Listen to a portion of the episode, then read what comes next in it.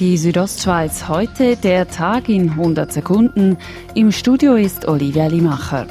Die ehemaligen Gemeindepräsidenten von Stjampf, Duri Campbell und Romedi Arquint, haben sich korrekt verhalten und keine illegalen Spesen bezogen. Das zeigt der Schlussbericht einer Untersuchung eines externen Juristen, wie die Zeitung Südostschweiz berichtet. Die Stjampfer Gemeindeversammlung hat den Bericht diese Woche gut geheißen. Das Thema Klimawandel komme in der Landwirteausbildung in der Schweiz zu kurz. Diese Kritik äußerte die Sendung Rundschau von SRF am Mittwoch. Der Präsident des Bündner Bauernverbandes, Thomas Roffler, kann die Kritik zum Teil nachvollziehen, sagt aber: Die Landwirtschaft verursacht das nicht allein, es ist ein Gesellschaftsproblem, wo wir miteinander angehen müssen, die ganze Gesellschaft.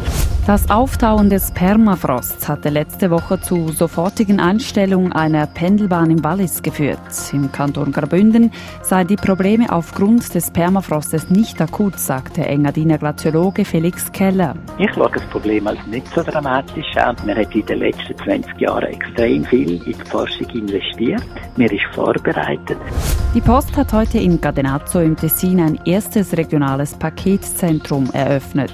8000 Pakete werden dort pro Stunde sortiert. Bis Ende des nächsten Jahres sollen 3 weitere regionale Paketzentren folgen. Eines davon in Unterfatz.